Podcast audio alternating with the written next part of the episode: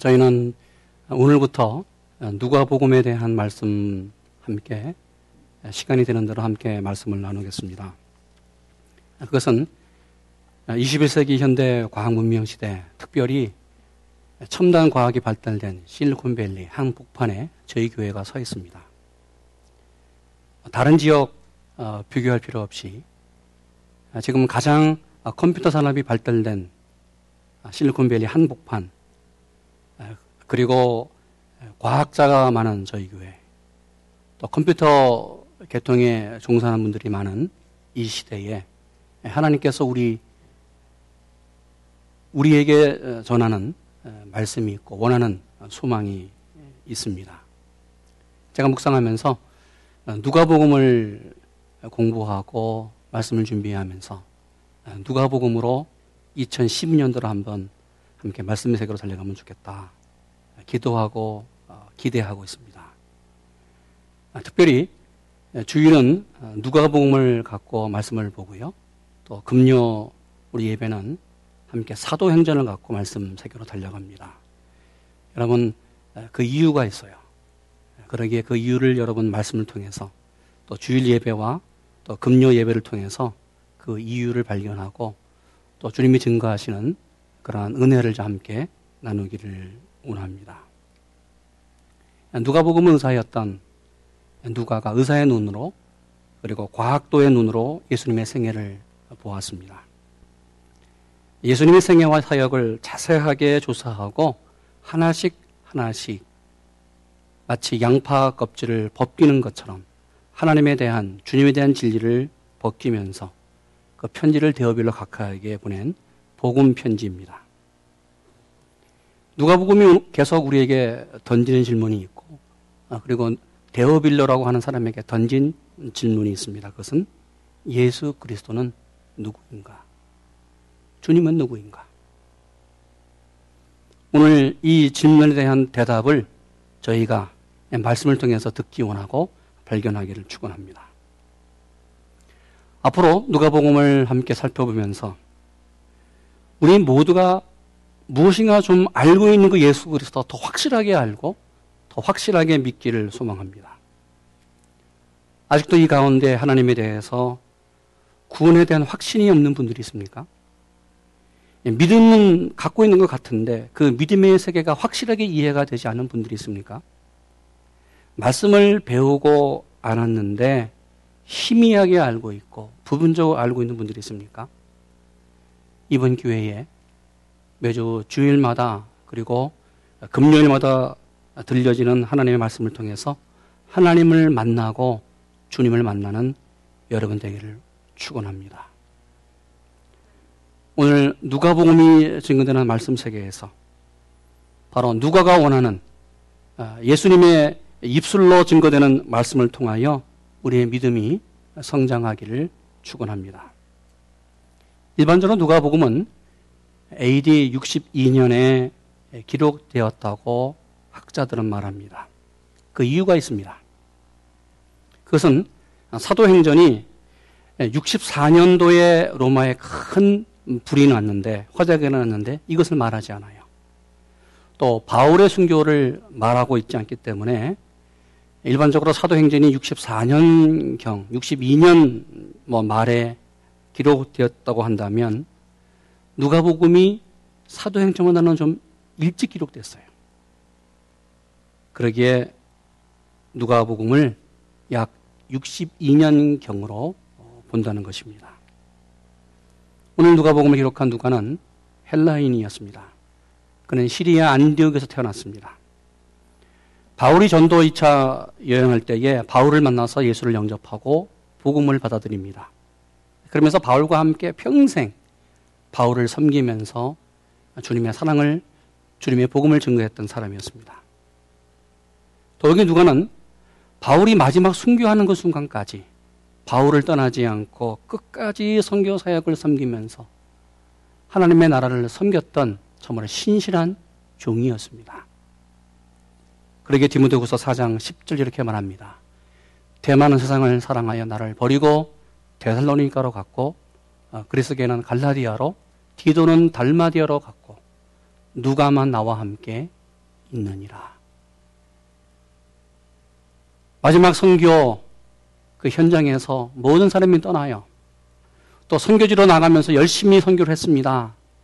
오직 바울은 이 누가만 함께 있으면서 그의 선교 마지막 인생을 정리하고 있습니다. 바울이 죽고 난 후에 누가에 대한 기록은 성경에 나오지 않습니다. 그러나 전해지는 초대교회 전승에 의하면 이 누가는 글로티아 지역에서 복음을 전하다가 순교했다고 전해지고 있습니다. 이 누가복음을 쓴 누가는 누구일까? 누가는 어떤 사람일까? 누가가 누구였기에 이 누가복음을 전하고 있을까? 그는 헬라어에 아주 능통한 사람이었습니다. 교육을 많이 받은 의사였습니다. 그는 과학자였습니다. 그러기 골로새서 4장 14절 말합니다. 사랑을 받는 의원 누가와 함께 너에게 문안한다. 바울은 말합니다. 많은 선교 사역에서 희생하고 봉사했던 그 누가는 하나님으로부터 사랑을 받을 뿐만 아니라 많은 사람들에게 사랑을 받았다.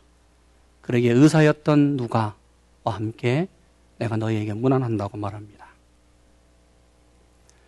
누가가 의사였기에 의사의 눈으로 과학자의 눈으로 예수님의 생애를 바라보고 예수님의 생애를 증거하고 있습니다. 그러기에 과학도의 눈으로 바라봤던 특이한 그러한 몇 가지 누가복음 보면 많은 어, 이야기들이 있습니다. 4장 33절에 예수님께서 베드로의 장모 그 집에 들어가서 병을 고쳐요. 근데 그 베드로의 장모가 얼마나 열병이 심하게 걸렸는지 그 온도가 얼마나 되는지를 구체적으로 의사의 눈으로 말해요. 6장 6절에 주님이 안식일에 손 마른 자를 치유합니다. 이때도 어느 그 손 마른 자, 어느 손, 어떤 부위가 고쳐졌는지를 보여주고 있습니다. 22장 50절에 베드로가 주님을 체포로 온 대제사장 종의 귀를 칼로 잘라요. 이 제사장 종의 귀가 어느 귀가 떨어져 나갔는지를 누가는 과학도의 입장에서 정확하게 말하고 있습니다. 이것은 누가가 의사였기에 과학자였기에 의사의 눈으로 주님의 생애와 사역 그리고 모든 사건과 기적을 정확하게 진단하고 그리고 해부하면서 예수님의 생애를 하나씩 하나씩 차례로 우리에게 보여주고 있습니다. 그러기 이렇게 2절 말합니다. 처음부터 말씀의 목격자가 되고 일꾼된 자들의 전화해 준 그대로 내력을 저술하려고 붓을 든 사람이 많았다. 오늘 누가는 복음서를 기록하면서 그 내력을 저술하려고 붓을 든 사람이 많았는데 그 내용은 목격자가 된 것, 된 모습으로 오늘도 내가 어, 누가복음을 기록한다고 말합니다.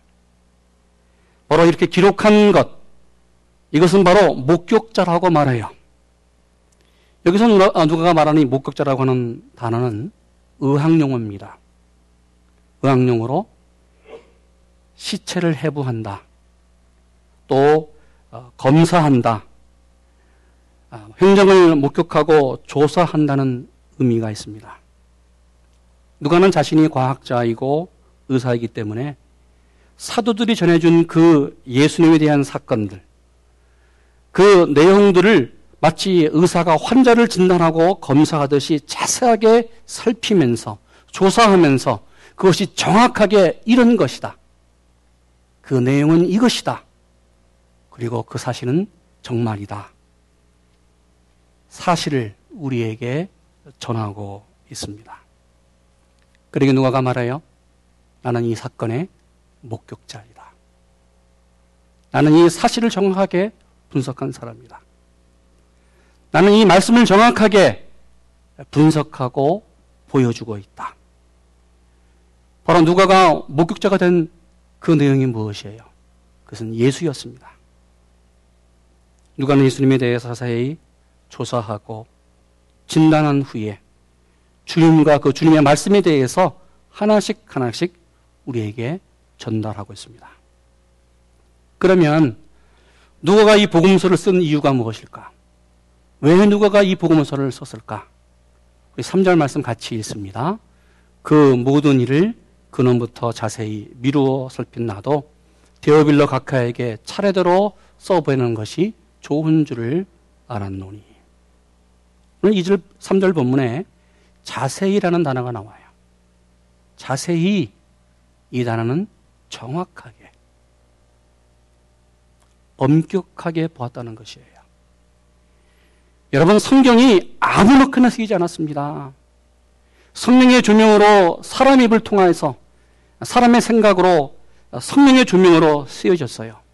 그러나 여기에 더해서 누가는 정확하게 아주 자세하게 분석하고 바라보고 조사하고 그리고 오늘 이 말씀을 쓰고 있습니다. 미루어 살폈다고 하는 이 단어는 이런 뜻이 있어요. 가까이 있으면서 철저하게 시험했다. 누가는 예수님과 함께 살았던 사도들과 함께 가까이 있었습니다. 그에게 찾아가서 방문해서 사람을 만나고 예수에 대한 이야기를 듣고 그 사실을 확인하고 그리고 오늘 복음서를 우리에게 보내고 있습니다. 누가는 주님의 역사적 사건, 이 사실에 대해서 정확하게 엄격하게 가까이 있으면서 철저하게 시험했습니다. 조사했습니다. 그래서 이 사실을 데오빌러라고 하는 사람에게 써 보냅니다.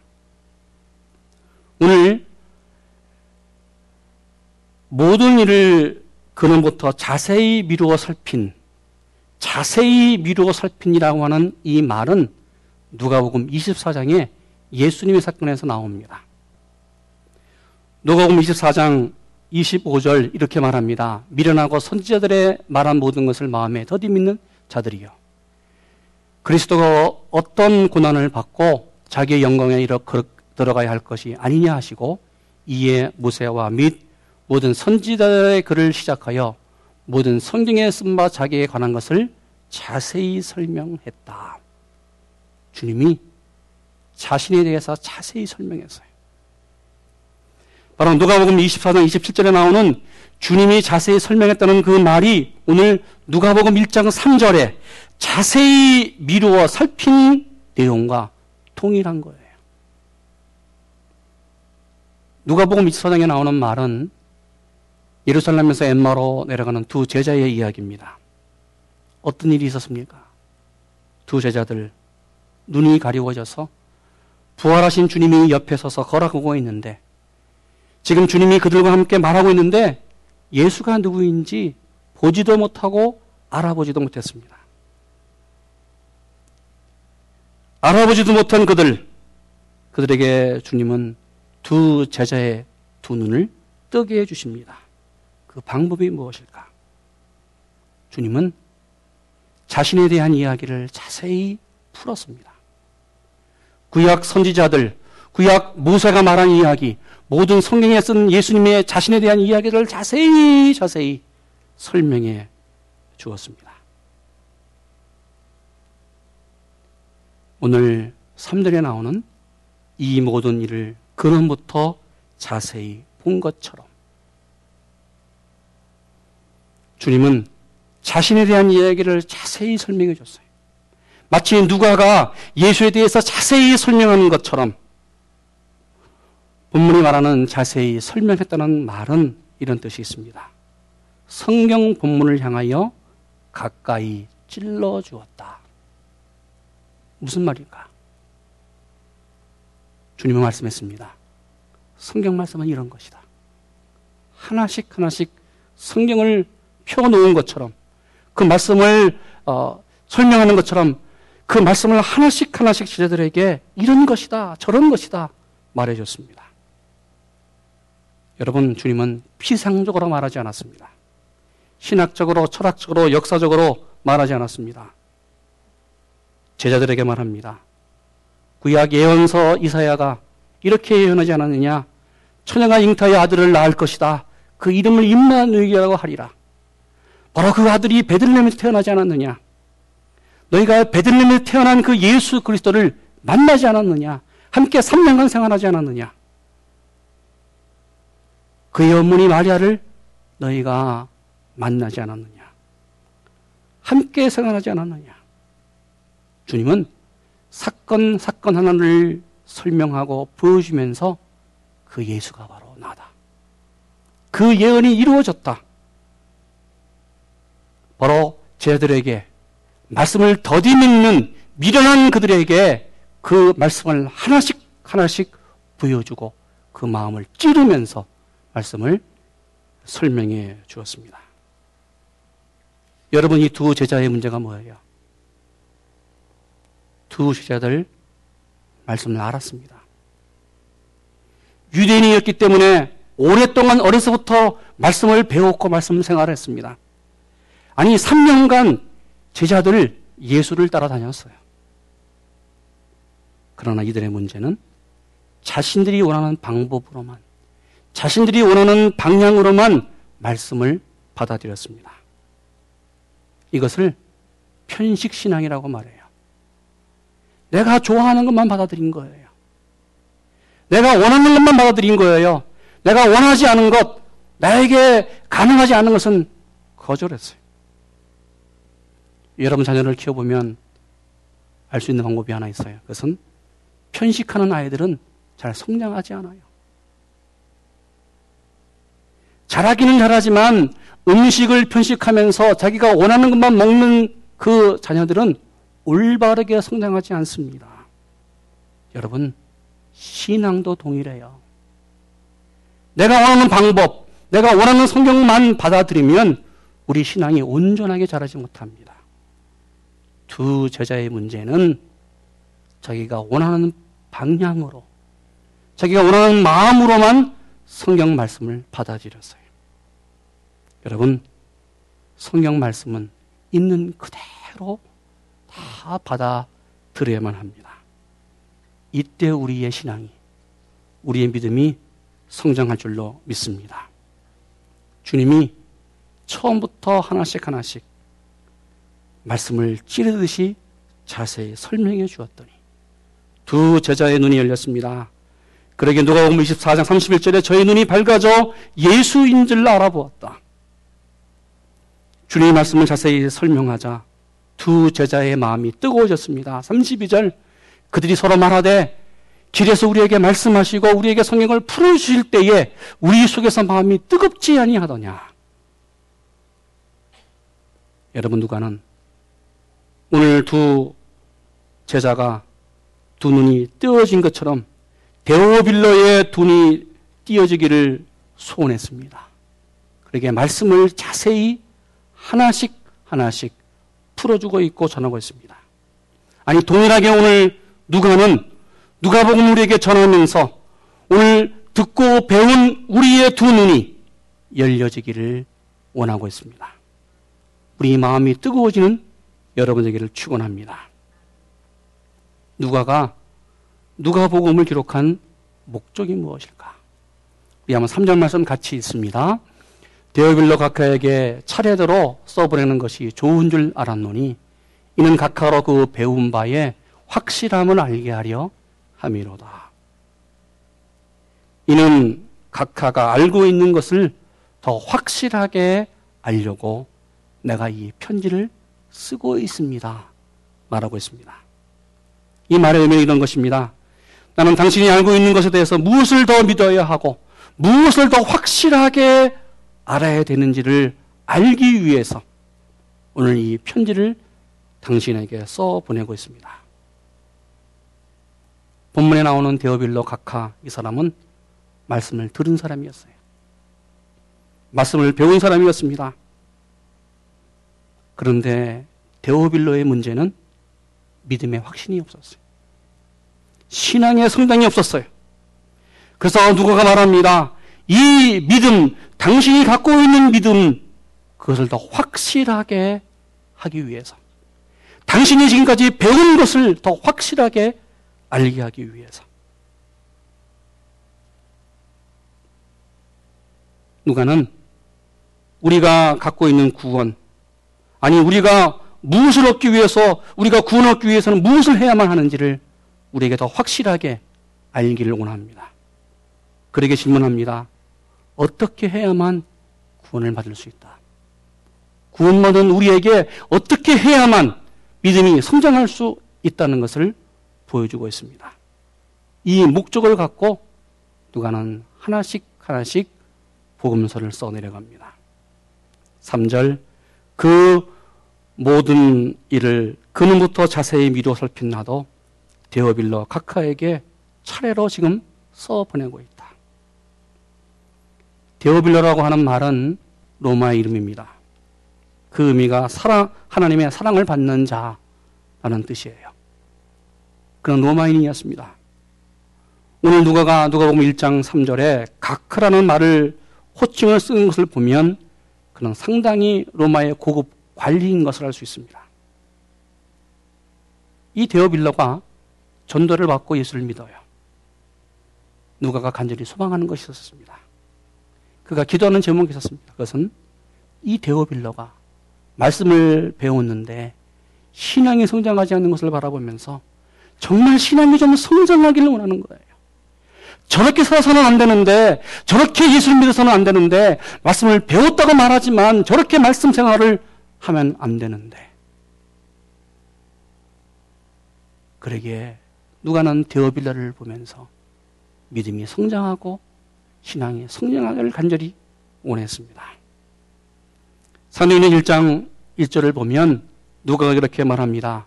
데어빌려여 내가 먼저 쓴 글에는 무릇 예수께서 행하시며 가르치시기를 시작하신부터라고 말합니다. 이 사도행전 1장에 나오는 먼저 쓴 글이 누가복음입니다. 누가복음에는 예수께서 행하시며 가르치시는 그것을 오늘 누가가 썼습니다. 근데 사도행전 1장과 누가복음 1장에 뭔가 단어가 달려진 것이 있어요. 이런 무엇이 달라졌어요? 누가복음 1장은 데어빌러 각하라고 존칭어를 썼습니다. 근데 오늘 사도행전 1장은 데어빌러요. 각하라는 단어가 빠졌어요. 그 이유가 무엇일까? 왜 그럴까? 데어빌러 각하에서 형제 데어빌러로 변경됐습니다. 여러분 우리가 아는 것처럼 당시 편지는 양피지와 두루마리 편지에 써서 보냈습니다. 누가는 누가복음을 써 보내면서 한 번에 다 쓰지 않았습니다. 여러 번, 여러 차례 복음서 내용을 쓰면서 예수에 대해서 조사하고 그 내용을 다시 보내고 다시 조사하고 확인하고 그 내용을 복음서를 누가 복음서를 기록하면서 보냈습니다. 오래 시간이 걸렸습니다. 그러게 말해요.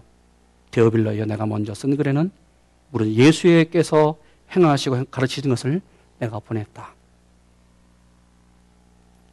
편지가 오고 가면서 데오빌로에게 온 소식이 하나 있었습니다. 그것은 데오빌로의 믿음이 점점 성장해 간다는 거예요.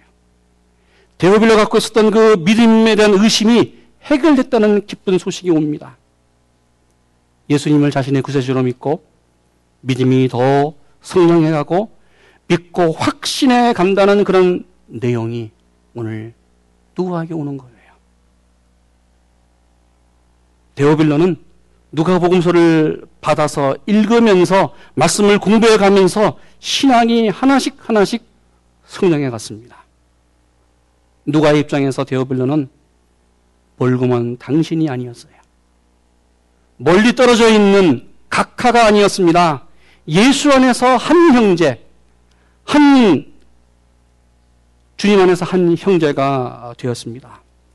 그에게 데오빌로에 대해서 이렇게 사도행전에서 말해요. 데오빌러요. 데오빌러요. 요한복음 15장 7절에 말합니다. 너희가 내 안에 거하고 내 말이 너희 안에 거하면 무엇이든지 원하는 대로 구하라. 그리하면 이루이라. 너희가 나의 명하는 대로 행하면 곧 나의 친구라고 주님이 말씀했습니다. 데오빌러는 누가복음을 읽으면서 주님 안에 거했어요. 주님의 말씀 안에 거했습니다. 주님의 말씀이 역사했습니다. 성장하지 못했던 신앙이 성장하면서 믿음이 더욱더욱 온전해졌어요. 그러면서 주님의 신실한 제자가 되어 갑니다. 주님이 역사하고 주님의 말씀이 역사하자 오늘 데오빌러는 주님의 친구가 돼요.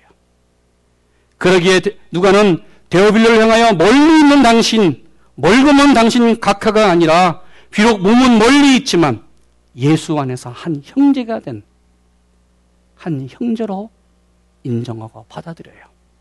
그러게 말합니다. 데오빌러요. 반대로 동일하게 데오빌로 자신도 고급 관리, 높은 위치에 있었지만 오늘 예수 안에서 누가를 받아들이면서 형제로 인정해요. 예수 안에서 누가와 데오빌라가 한 형제가 되면서 예수 안에서 한 친구가 되고 예수가 바로 그들의 친구가 됐습니다. 여러분 이것이 믿음의 역사고 신앙의 성장입니다. 어제나 오늘이나 영원토록 동행하신 주님은 시대와 장소를 초월해서 모든 사람을 주님 안에서 하나로 만들어줘요. 한 형제로 만들어줍니다. 주님 말씀은 지금도 살아있고 운명이 있기 때문에 21세기 살아있는 오늘 우리에게도 바로 누가복음을 통하여 하나님의 말씀은 우리에게 새로운 생명을 우리에게 허락해 주시고 새로운 능력을 우리에게 주십니다. 누가복음은 저 2000년 전 데오빌로에게만 전해진 말씀이 아니에요. 오늘 21세기 현대 우리에게도 바로 사랑하는 마음으로 주님이 증거하는 하나님의 말씀입니다. 누가복음은 바로 데오빌로 한 사람을 위해서만 기록된 말씀이 아닙니다. 오늘 21세기 과학의 문명에 살고 있는 오늘 우리에게 예수가 누구인지를 증거하는 말씀입니다. 설교하는 목회자가 매주마다 고민하는 것이 있어요. 그것은 어떻게 매주일 하나님의 말씀을 전하면서 성도들을 집중시킬 수 있을까? 새로운 설교를 할 수 있을까? 고민합니다. 여기에 부담이 있어요. 그런데 정말 설교가 근본적으로 새로워질 수 있을까? 정말 새로운 설교가 있을까? 여기에 대한 대답은 아니요입니다. 왜요? 지금까지 2000년 동안 하나님의 말씀이 수없이 수많은 사람을 통하여 수많은 장소에서 선포됐습니다. 아니, 지금도 선포되고 있습니다. 오늘도 우리 시대엔 하나님 말씀이 선포되고 있습니다. 매주일 동일한 내용으로 동일한 말씀이 선포되는 것이 설교입니다. 그러게 여러분, 무엇인가 새로운 설교, 획기적인 설교를 듣기를 갈망하지 마십시오. 설교는 하나님의 말씀은 지금까지 내가 배우고 알고 있는 그 말씀, 그 믿음을 더 확실하게 하기 위해서, 오늘도 믿음을 성장하기 위해서 선포되는 하나님의 말씀입니다. 우리 믿음이 연약해서 마음에 불신이 생길 때에 다시 한번 진리의 말씀으로 예수님을 선포하는 말씀, 바로 믿음을 더 확실하게 하기 위해서 선포되는 말씀이 설교입니다. 날마다 오늘보다 내일이 내일보다 모레가 더 믿음이 성장해 가는 것이 우리의 신앙생활이에요. 오늘 이것을 소망하면서 누가는 누가 복음서를 21세기 데오빌러들에게 전하고 있고 쓰고 있습니다. 그러기 이렇게만 합니다. 3절. 그 모든 일을 그놈부터 자세히 비로 살핀 나도 데오빌러 각하에게 차례대로 써보내는 것이 좋은 줄 알았노니 이는 각하로 그 배운 바의 확실함을 알게 하려 함이로다. 아멘. 기도하겠습니다.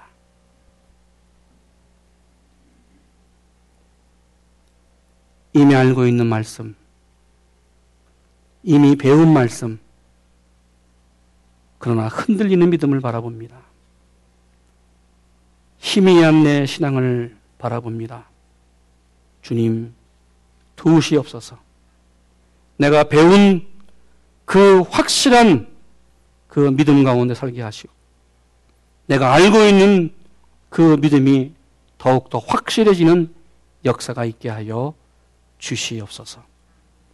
21세기 데오빌러 우리에게 던진 말씀을 통하여 내가 새로지게 하시고 믿음이 더 견고해지는 역사가 있게 하여 주시옵소서. 예수님의 이름으로 기도했습니다. 아멘.